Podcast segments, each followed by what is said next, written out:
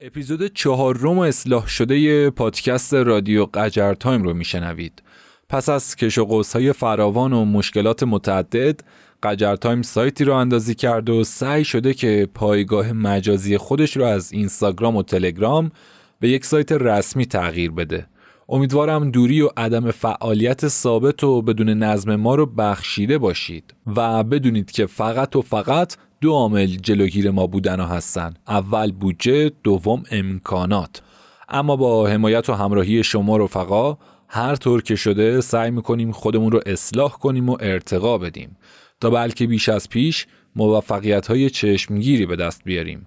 همچنین با استفاده از سایت قجر تایم می‌تونید هرچه راحتتر به هر دو پادکست ما دسترسی داشته باشید و آدرس دیگر app های پادگیر از ما رو هم به دست بیارید و استفاده کنید. امیدوارم که از این تغییر و تحول استقبال و حمایت کنید. تا هرچه زودتر برگردیم به روال سابق جهت تولید محتوا. سپاسگزارم.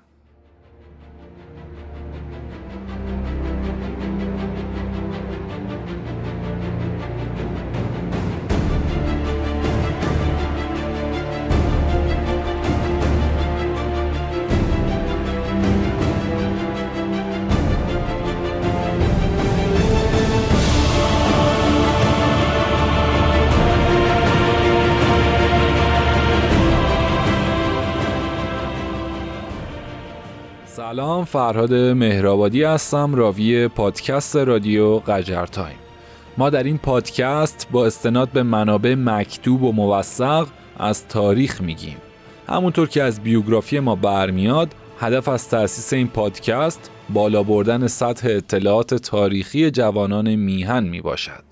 برای ارتباط با ما می‌تونید به ایمیل یا ID پشتیبانی من در تلگرام و غیره رجوع کنید که در سایت و دیگر صفحات ما ذکر شدن. همچنین خیلی برای ما واجب و خوشحال کننده است که این پادکست رو برای حمایت و رشد سطح آگاهی اطرافیانتون معرفیش کنید. روز شمار این اپیزود مطالب و مواردی هستند که ذکر می کنم اطلاعاتی از نخستین قانون اساسی مشروطه در ایران. تجاوز عثمانی و روس به ایران در جنگ جهانی اول. لوی پاستور پزشک معروف فرانسوی و خدماتش آندراس وزالیوس و تکفیر و محکومیت مرگ حکومت خودکفای خمرهای سرخ و کوتاه از منع بردهداری در آمریکا و کشف لام. اما روایت اصلی از خفقان علمی و تحصیلی توسط متعصبین دوران قاجار تا واکنش های تند و شدید میرزا آقاخان کرمانی رو خواهید شنید. امیدوارم تا همه این مطالب بهانه‌ای باشن که کمتر از یک ساعت با من همراه باشید و صدای تاریخ رو بشنوید. پادکست رادیو قجر تایم اپیزود چهارم.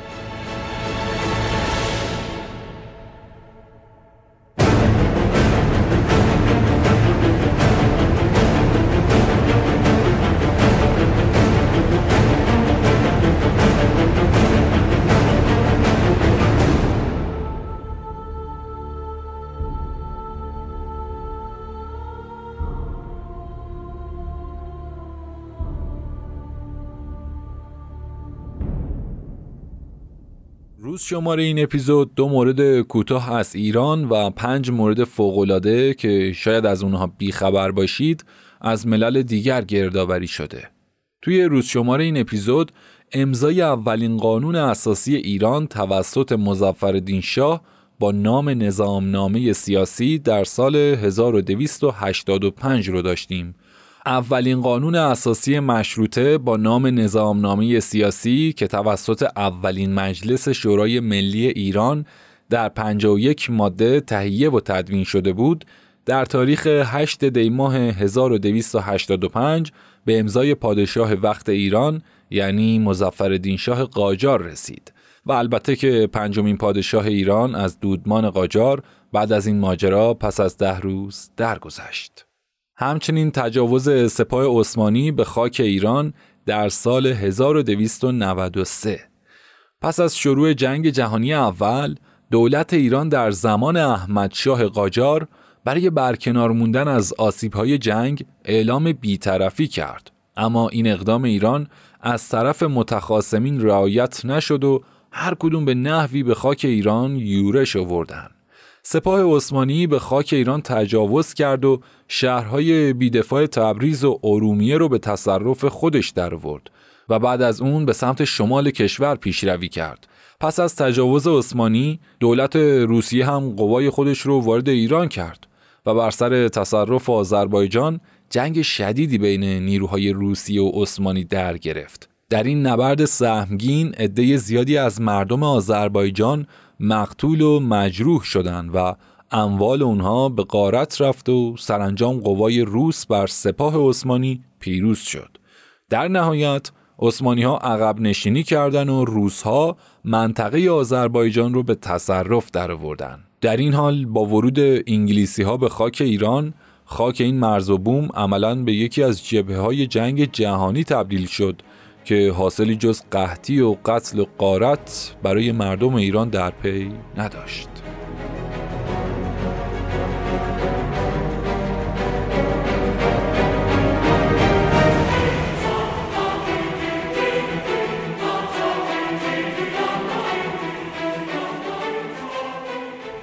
اما روز شمار میلادی با لوی پاستور شروع میشه. لوی پاستور پزشک معروف فرانسوی در 27 دسامبر 1822 میلادی در خانواده تنگ دست در فرانسه به دنیا آمد. در زندگی اولیه لویی چیز غیرعادی که حاکی از نبوغ اون باشه مشاهده نشد و در شیمی هم شاگرد متوسطی به شمار می‌رفت.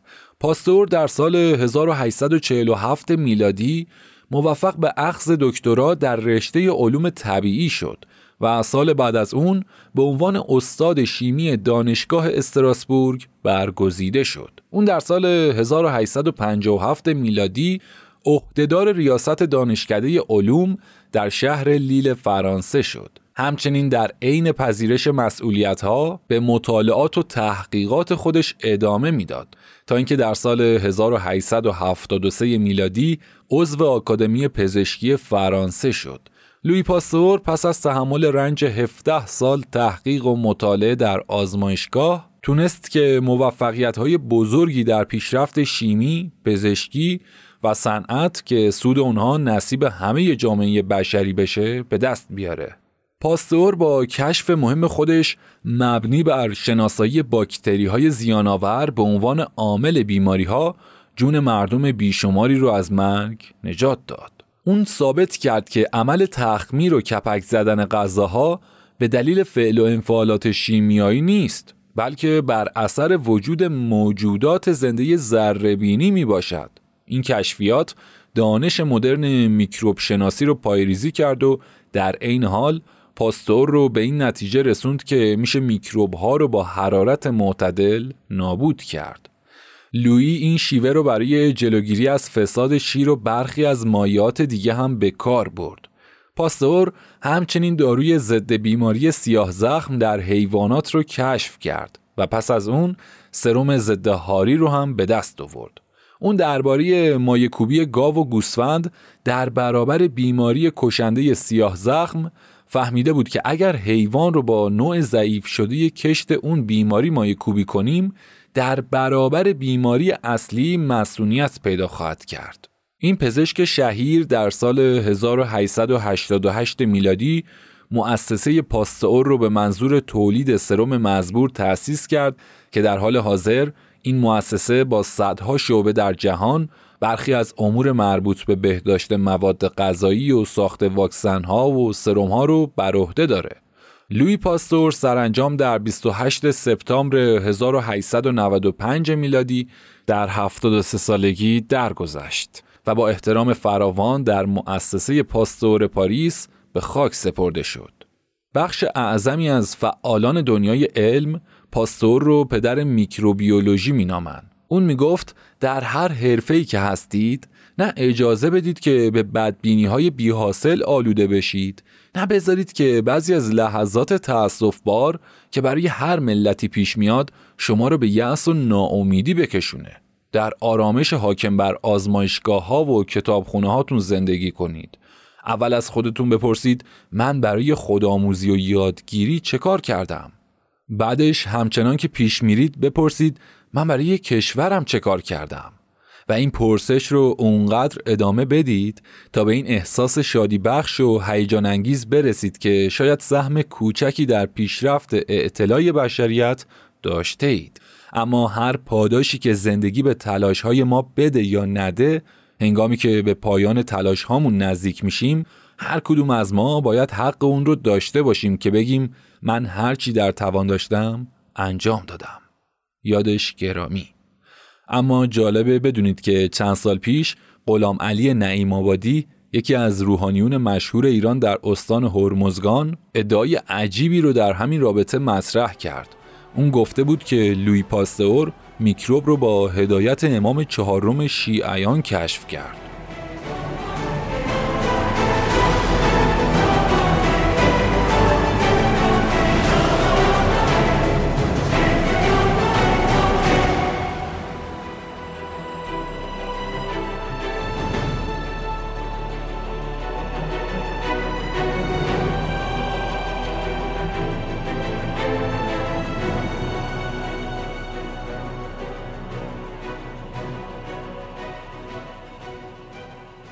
زادروز آندراس وزالیوس کالبوت شکاف معروف بلژیکی در سال 1514 میلادی آندراس وزالیوس در 31 دسامبر 1514 میلادی در بروکسل بلژیک به دنیا آمد. اون پس از طی تحصیلات متوسطه وارد دانشگاه شد و در رشته پزشکی فارغ و تحصیل شد.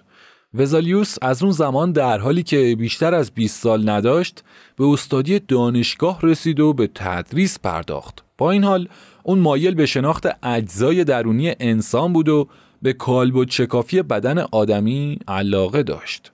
از این رو طی سالها تلاش های زیاد برای شناختن عملکرد اعضای مختلف بدن از طریق تشریح اون رو به عمل آورد و نتایج تحقیقات خودش رو در کتابی به نام کارخانه بدن انسان گردآوری کرد. این کتاب به عنوان یکی از اولین اثرها در باب تشریح بدن انسان در دنیای اون روزها شهرت زیادی پیدا کرد. مزایای عمده اون نسبت به سایر کتب قدیمی در تصاویر جالب اون بود. وزالیوس در کتاب خودش بدن آدمی رو به طور طبیعی به نمایش درآورده بود و عضلات بدن رو در حال انقباز طبیعی و همچنین استخونها رو در وضعیت عادی زندگی به حدی طبیعی نشون داده بود که میشه گفت هیچ تصویری تا اون زمان بهتر و برتر از اون ترسیم نشده بود. کتاب وزالیوس به نوعی آغاز تشریح نوین به شمار میره و با این کتاب دانش تشریح رو وارد مرحله عملی دقیقی کرد. اون اگرچه از نظر کالبد شکافی مرد بسیار دقیقی بود اما با این حال پاره از نظرات فیزیولوژی قدیم رو هم قبول داشت. همچنین برخلاف ارسطو که قلب رو مرکز زندگی و هوش و عواطف می‌دونست وزالیوس عقیده داشت که مغز و سلسله اعصاب این وظیفه رو بر عهده دارن. تحقیقات گسترده اون در رشته پزشکی باعث شد که سیر جدیدی به حرکت علم طب بده. به طوری که میشه گفت طب جدید پیشرفت خودش رو مدیون تحقیقات و تجربیات وزالیوس می‌دونه. اون مدتی رو به عنوان پزشک مخصوص دربار گذروند. اما پس از چندی ای وای که از این پس از چندی ها اونقدر از این پس از چندی ها در تاریخ داریم که گاهی حال منم دیگه به عنوان راوی و شاید شما به عنوان شنونده از شنیدنش به هم بخوره. اما خب پس از چندی با اتهاماتی مبنی بر کفر و دزدیدن جسد آدمیان و تشریح اون از سوی کلیسا روبرو شد و در دادگاه تفتیش عقاید محکوم به مرگ شد. اما با وساطت پادشاه از مرگ نجات پیدا کرد و به تبعید به بیت المقدس محکوم شد. آندراس وزالیوس سرانجام در مسیر سفر به بیت المقدس در 15 اکتبر 1564 میلادی در پنجاه سالگی درگذشت. یادش گرامی.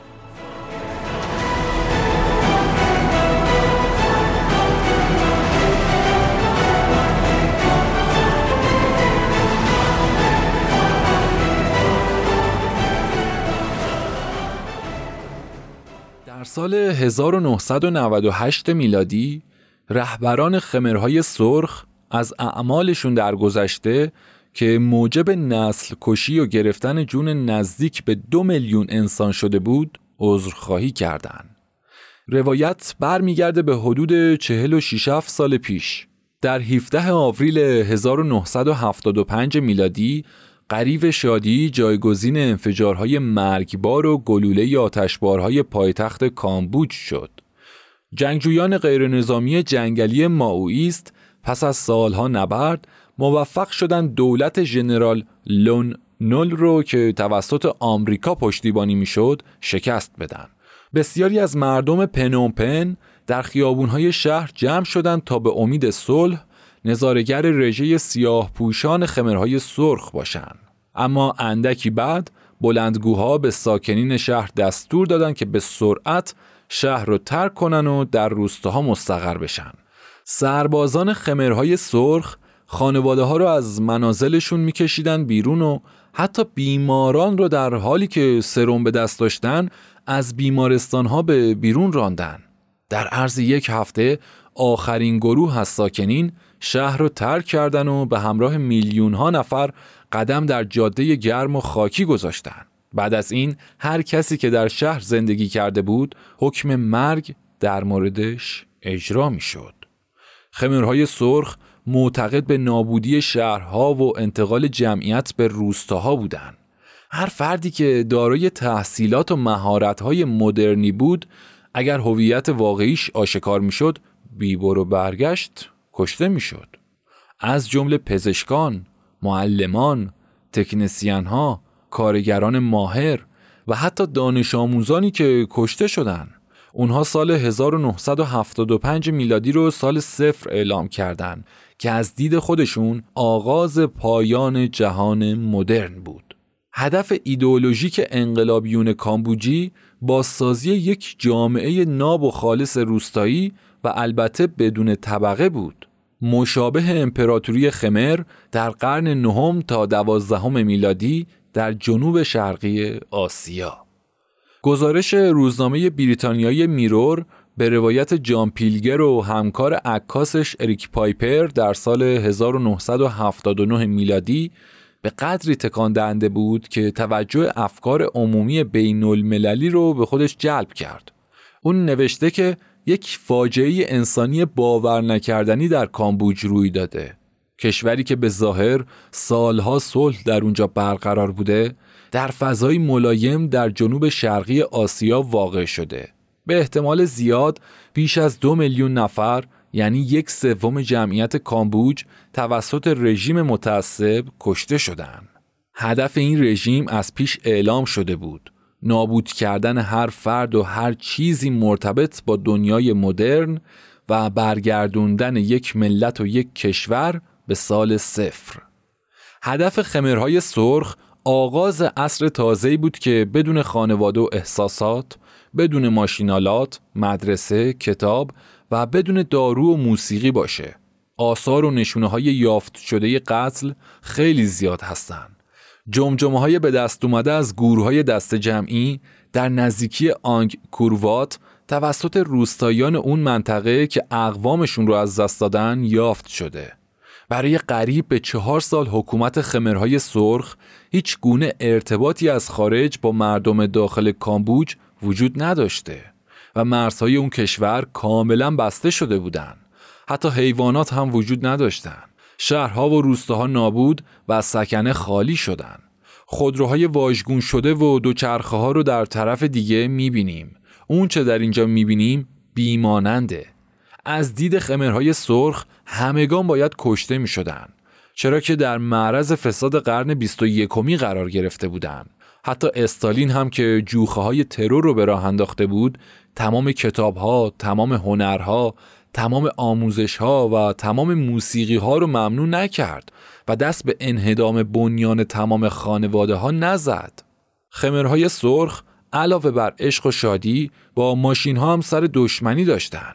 همه این جنایات در کامبوج روی داده و اتفاق افتاده. سرانجام اختلافات مرزی با ویتنام باعث شد تا پولپوت یعنی رهبر خمرهای سرخ نیروهای خودش رو در سال 1978 میلادی به مرزهای ویتنام بفرسته. تجاوز نیروهای کامبوج با پاسخ شدید ویتنام مواجه شد و یک سال بعد پایتخت کامبوج در اختیار نیروهای ویتنامی قرار گرفت و حکومت خودکفای خمرهای سرخ سرنگون شد.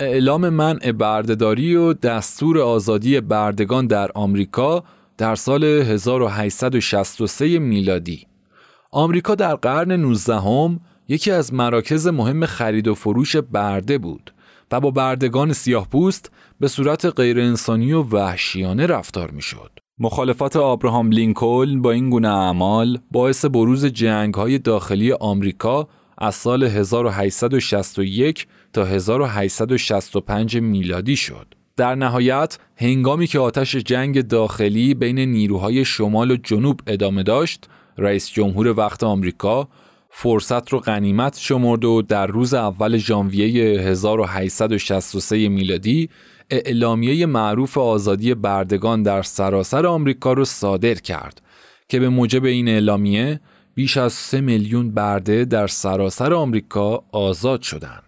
این اعلامیه موجب توقیان سیاهان ایالات جنوبی شد و جنگ های داخلی رو به نفع ضد بردهداری پیش برد. هرچند با تصویب قانون منع بردهداری در آمریکا گام بزرگی در راه مبارزه با خرید و فروش بردگان برداشته شد اما با این حال بازم تبعیض نژادی علیه سیاه پوستان در این کشور تا زمان مارتین لوترکینگ فقید ادامه داشت. اما دیگر روز شمار این اپیزود در نیمه دوم قرن 19 میلادی علاوه بر اختراعات متعدد در جنبه های گوناگون علمی در استفاده از نیروی برق برای ایجاد روشنایی و حرارت و به کار انداختن موتورهای کارخونه ها و وسایل حمل و نقل هم پیشرفت های بزرگی به دست اومد. البته کشف نیروی برق مربوط به قرن 16 و 17 میلادیه و اولین وسایل برقی در قرن 18 و نیمه اول قرن 19 میلادی مورد استفاده قرار می گرفت. اما بهره برداری گسترده از نیروی برق و اختراع لامپ الکتریکی به صورت امروزی مربوط به مختره معروف آمریکایی یعنی توماس آلوا ادیسونه که بسیاری از اختراعات دیگه در زمینه تلگراف و تلفن و دستگاه گرامافون و عکاسی و فیلمبرداری و غیره هم مدیون اونه. ادیسون اختراعات زیادی داشت اما ساختن لامپ برق در 21 اکتبر 1879 میلادی بزرگترین اختراع اون به شمار می‌رفت و همین ابداع هم بود که ادیسون رو به اوج شهرت رسوند. اگرچه اون در مدتی متجاوز از نیم قرن با نهایت کارآمدی مشغول فعالیت بود اما هیچ کدوم از اختراعات و ابداعات دیگش تا این حد مهم و جالب و هیجان انگیز نبودن. سرانجام در روز 31 دسامبر 1879 میلادی در نمایش اولین لامپ های رشته‌ای خودش خیابون منلو پارک در نیوجرسی رو به طور کامل روشن کرد. اما روایت اصلی خفقان علمی در تاریخ ایران و دوره قاجار در ادامه این اپیزود با من همراه باشید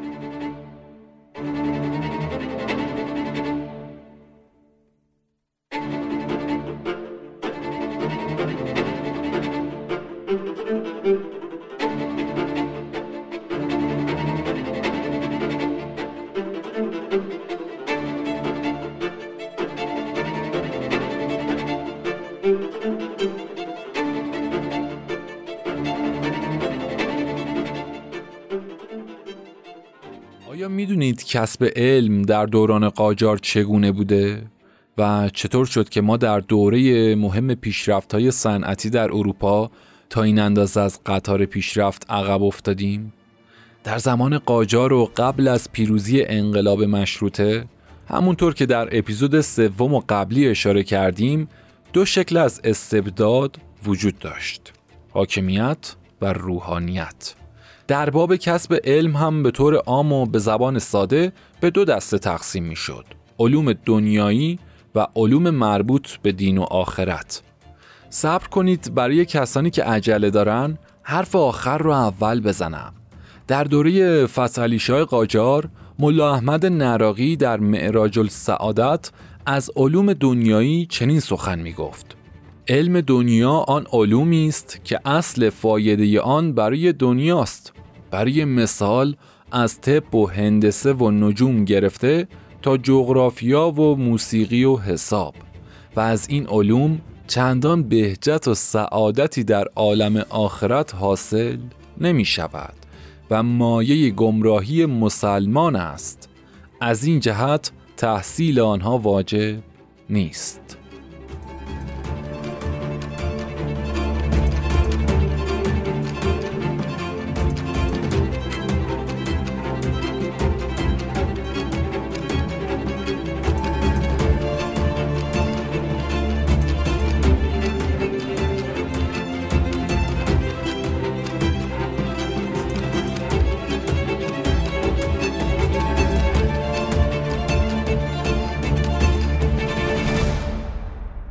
از رده خود روحانیون درباره این نوع محدودیت ها در دوره قاجار گزارش های ارزنده در دست داریم.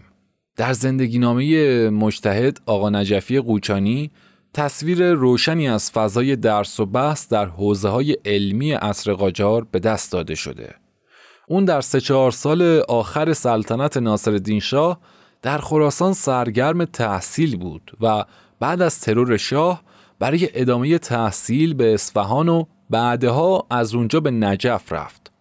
جو تعصب در مشهد مخصوصا در اواخر حکومت ناصری چنان بود که روحانیون انگشت شماری که با مسائل فلسفی و کلامی سر و کار داشتن از ترس علما و طلاب متعصب ناگزیر بودند که مجالس درسشون رو پنهانی و در خفا برگزار کنند. حتی نوشته های خاج نصیر توسی و شرح اون رو هم نمی‌تونستن آزادانه بخونن. چه برسه به کتب دیگر. آقا نجفی قوچانی نوشته که در مشهد بسیاری از کتابها رو پنهانی خوندیم. چرا که ملایان و طلاب مشهد غالبا خشک مقدس بودن. کتب معقول رو مطلقا از کتب زاله می‌دونستن. و اگر کتاب مصنوی رو در حجره کسی می‌دیدن با اون رفت آمد نمی‌کردن که کافره و کتابها رو نجس میپنداشتن و دست به جلد اونها نمی‌زدن. حتی اگر خشک بود جلد کتاب رو از سگ و خوک نجستر می‌دونستن. البته تعصب استدلال نمی شناخت و متعصبان هم غالبا اهل استدلال نبودن. طبیعتا اگر از اونها پرسیده می‌شد که دلایلشون در رد فلان کتاب چیست به جای بحث و استدلال به همین بسنده می‌کردن که بگن این کفریات مایه گمراهی است و گفتگو درباره اونها حرام است و به کفر منجر می شود. زدیت با فلسفه به حوزه های خراسان و نجف محدود نمی‌شد و کم و بیش در ایران و همه حوزه های ایران از چندین قرن قبل به این طرف به شکلهای مختلف بروز و ظهور داشته. از طرف دیگه حکومت استبداد هم دشمن اندیشیدن و آزاداندیشی بود و با هر چیزی که مایه بیداری مردم تلقی می‌شد سر مخالفت داشت. برای مثال میرزا آقاخان نوری یعنی یکی از بانیان و موافقان قتل امیر کبیر و دومین صدر اعظم ناصر شاه و پس از امیر کبیر نه تنها به جهت اینکه فرق اوضاع اروپا با اوضاع ایران برای مردم مشخص نشه به کتاب عباس قلیخان سیف الملک یعنی سفیر ایران به روسیه اجازه انتشار نداد. بلکه بر اساس همون شکل از استدلال مانع چاپ مخزن الوقایع و دهها کتاب دیگه هم شد. مخزن الوقایع شرح سفارت فرخان امین الدوله به اروپاست و به دست میرزا حسین سرابی نوشته شده بود. همچنین آقاخان نوری درباره این کتاب چنین دستور داد. البته نخواهید گذاشت که میرزا حسین این کتاب را چاپ نماید که به همه جا منتشر شود و برای مردم آگاهی از اوضاع اروپا حاصل شود که مسلحت نیست در چنین فضایی هم بود که خوندن روزنامه یا نوشته ها و تعلیفات روشنفکران عرفگرا عملا با مشکلات و مصائب بسیاری همراه باشه.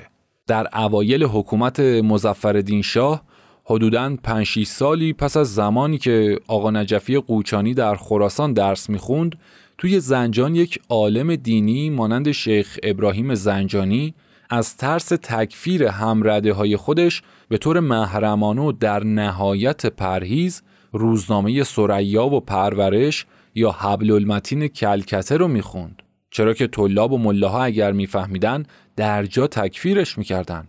شیخ ابراهیم نوشته که تکفیر در نزد این بیچارگان نادان مانند آب خوردن است و از اون بدتر در دید اینها آگاهی از دنیا خصوصا از وضع فرنگستان اولین کفر است.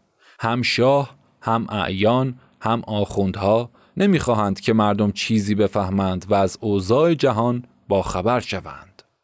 حالا در این فضای ترس و وحشت وقتی علی اسقرخان مشیرالممالک در عالم دوستی دل به دریا می‌زنه و کتاب سیاحتنامه ابراهیم بیگ رو به زنجانی به امانت میده که بخونه تأکید و سفارش می‌کنه که احدی مطلع نشه.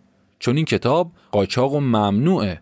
اما منابعی که با مطالعه اونها روحانی منتقد و نسبتا آگاهی چون شیخ ابراهیم زنجانی به مشروطه خواهی و قانون خواهی کشیده شد به اقرار خود اون عبارت بود از روزنامه حبل المتین، روزنامه ثریا و پرورش، سیاحتنامه ابراهیم بیگ، کتاب حاجی بابا، پاره ای از نوشته های طالبوف و رمان های مانند سه تفنگدار و چند کتاب در مورد فیزیک و شیمی و تاریخ. اینها مهمترین نوشته ها و نشریاتی بودند که زنجانی با ترس و لرز مطالعه کرده بود. اون با مطالعه همین منابع و با نگرش دقیق به اوضاع اجتماعی، سیاسی و مذهبی ایران به خط تجدد و نوآوری قدم گذاشت. از احداث مدارس جدید دفاع کرد و در ترویج و تأسیس اونها خیلی کوشید. همچنین بعد از اعلان مشروطیت به عنوان نماینده زنجان به مجلس راه پیدا کرد و از اعضای موثر حزب دموکرات ایران شد.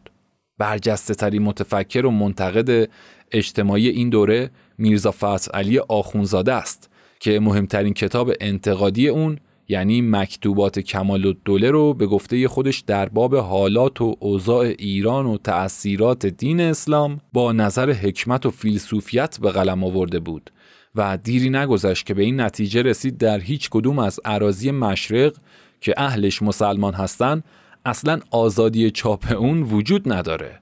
و جالب اینه که بدونید تا به امروز که شما این پادکست رو میشنوید در ایران به کتاب مکتوبات کمال و دوله اون اجازه نشر آزاد ندادن. دکتر مهدی ملکزاده یعنی فرزند ملک المتکلمین از رهبران مشروطه در مورد این گونه محدودیت ها نوشته که باری تحصیل علوم جدید از قبیل فیزیک و شیمی و تاریخ ملل و یا به اصطلاح زمان تاریخ غیر دینی ممنوع بود و دانشمندان این علوم مرتد روحانیون بودند. هر وقت دانشجویان پزشکی برای استفاده علمی استخون یک مرده ای رو لمس می‌کردن یا مرده ای رو مورد استفاده علمی قرار می‌دادن کافر مرتد شناخته می شدن و ریختن خون اونها مباه بود. تحصیل علم عرفان و فلسفه هم ممنوع بود و عرفا بیدین و پیرو عقاید شیطانی معرفی شده بودند. هر نوع اکتشاف و اختراع علمی عمل شیطانی محسوب می شد و قدم بیرون گذاشتن از محیط خرافات و ظلمت در حکم مخالفت با اصول شرع محسوب می شد.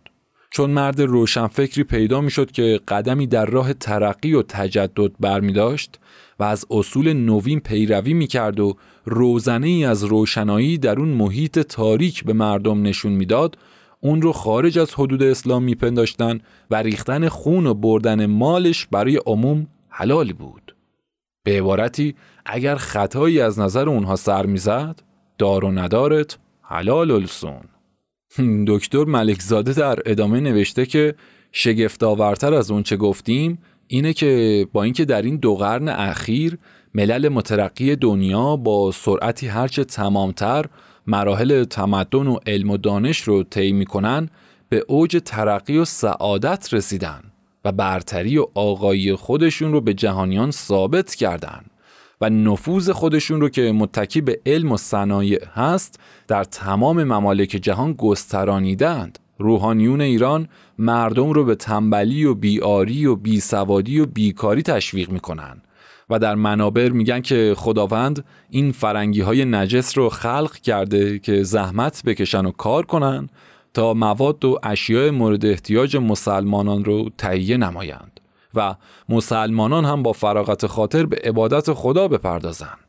بعضی از ملاها چون نمی‌تونن برتری و ترقیات از هر من شمس ملل مترقی رو بر مردم پوشیده بدارن میگن خداوند دنیا رو به فرنگی ها داده و آخرت رو برای مسلمان ها ذخیره کرده. ذخیره کرده. مثل اطلاعاتی که روی رم و هارد و اینها ذخیره می‌کنی. بسیار همالی در ارتباط با همین موضوع شیخ فضل الله نوری در جلسه به نازم الاسلام کرمانی میگه که نازم الاسلام تو را به حقیقت اسلام قسم می‌دهم آیا این مدارس جدید خلاف شرع نیست؟ آیا ورود به این مدارس مصادف با ازمهلال دین اسلام نیست؟ آیا درس زبان خارجه و تحصیل شیمی و فیزیک عقاید شاگردان را سخیف و ضعیف نمی کند؟ مدارس را افتتاح کردید. آنچه توانستید در جراید از ترویج مدارس نوشتید. حالا شروع به مشروطه و جمهوری کرده اید؟ نمی‌دانید در دولت مشروطه اگر من بخواهم روزنه و سولاخ این اتاق را متعدد نمایم باید مالیات بدهم و اگر یک سولاخ را دو سولاخ کنم باید مالیات بدهم و کذا و کذا یعنی چه؟ همینجا بهتره که با یکی از دلیرترین مردان تاریخ معاصر آشنا بشید. شاید در این لحظه فکر بکنید که ما قصد معرفی یک سردار نظامی یا یک سرباز جونبرکف رو داریم. خیر شخص مورد نظر ما میرزا تقیخان انصاری کاشانی طبیب و معلم دارالفنون هست که در اون فضای هولناک تکفیر که شما فقط چند خط از اون رو شنیدید با شجاعت تمام دل به دریا زد و بهره ای از اندیشه های داروین رو درباره اصل انواع بنابر انتخاب طبیعی در سال 1249 در رساله‌ای با نام فریبنده جانورنامه منتشر کرد و اون عقاید رو در کنار مطالبی در مورد جنبندگان زهرناک ایران مورد بحث و بررسی قرار داد. حالا بد نیست برای تکمیل این بخش و جنبندی ببینیم نظر میرزا آقاخان کرمانی یعنی مشهورترین روشنفکر دوره قاجار که ولتر ایران هم خونده میشه چیست؟ به قول معروف میرزا آقاخان قلم رو روی کاغذ میگریاند و اینگونه نقدش رو در صد خطابه شروع می‌کنه. گویا مسئله مهمتر از حل کردن استحازه قلیله و کثیره ندارند و علمی شریفتر از علم استبراء و استنجا پیش ایشان نیست. اعلم علمای ایران که سالهای دراز در نجف اشرف و کربلای معلا درس خواندند به جز چند مسئله محمل تهارت و نجاست آب قلیل و کثیر نماز حائز و غسل مس میت و کشیدن هفت سطل آب برای افتادن موش به چاه چیزی نمی‌دانند و سعادت نوع بشر را در دقت غسل کردن می‌دانند. دیگر حقوق ملت حقوق سلطنت حقوق دولت حقوق معیشت حقوق حیات حقوق شرف و فضیلت، حقوق تجارت، حقوق بزرگواری و اخلاق نزد جناب ایشان مجهول است و علم حساب و شیمی، économie politique و علم تشریح، پیدایش علم زمین و جوی و فلکی، کسب ثروت و ترقی ملت و ازدیاد مواد تجارت و صنعت و هزاران علوم دیگر همه در محضر آنان نامعلوم است و کفر میپندارند. این جهالت و نادانی است. علوم اینان نه اسباب شوکت ملت نه باعث قوت دولت نه مایه ثروت رعیت نه علت ازدیاد تجارت نه مایه اعتبار اهالی مملکت نه مصلح اخلاق نه اسباب استراحت و عیش و اشرت ملت ایران می شود. اگر یک نفر ده کلمه مفید از برای حال ملت ایران در تمام کتاب های علمای ایشان پیدا کرد از جانب من وکیل است که هرچه می‌خواهد بر من لعنت کند. اگر نه او را در محکمه وجدان خیش نشانیده و کتاب من لا یحذر ملا صدرا و فتوحات محی الدین و خرافات شیخ شبستری را به دست مبارک او داده از او در دادگاه وجدانی می‌خواهم که این کتاب ها که زمین را سنگین بار کرده و به ملت و رعیت ایران جز به هدر دادن وقت و فساد عقل دیگر چه خدمت کرده است؟ در وقت در مستراح به پای چپ تکیه کردن و دعای اللهم طاهر نام الخبس را خواندن و سه دفعه تا سر حشفه را دست کشیدن علم است. فایده دانستن نسب خالد ابن ولید و یزید ابن معاویه و زید ابن حارسی کلبی برای من ایرانی چه می شود؟ تنها در مورد ده هزار مسئله طرح کرده و می کنند.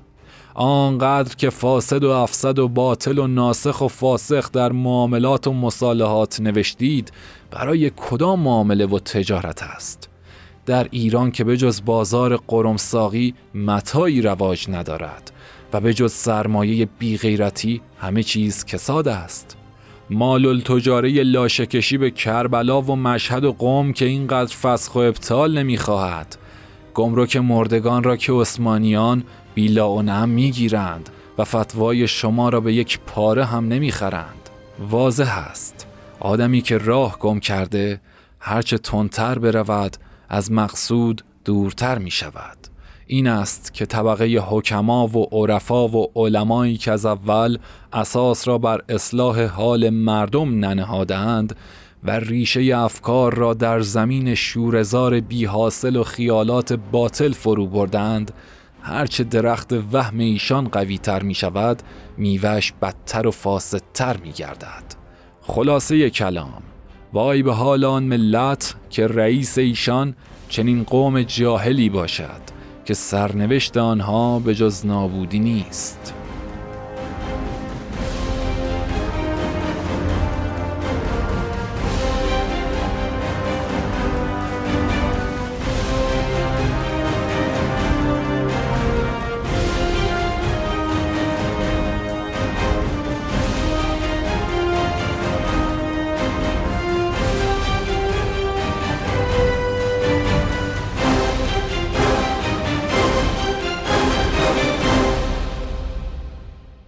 سخن پایانی اپیزود چهارم به پایان رسید. نظرات خودتون در مورد خفقان علمی و تحصیلی توسط متعصبین رو برای ما بنویسید و ارسال کنید.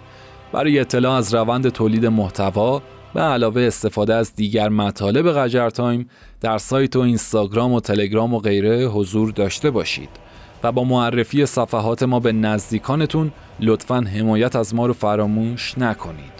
همچنین برای هر نوع حمایت و همراهی و ارتباط با ما می‌تونید از طریق ایمیل و اینستاگرام و آیدی پشتیبانی من در تلگرام پیام بدید و ارتباط برقرار کنید. بسیار سپاسگزارم که تا پایان این اپیزود با من همراه بودید و صدای تاریخ رو شنیدید. منتظر اپیزود پنجم اصلاح شده ی پادکست رادیو قجر تایم باشید.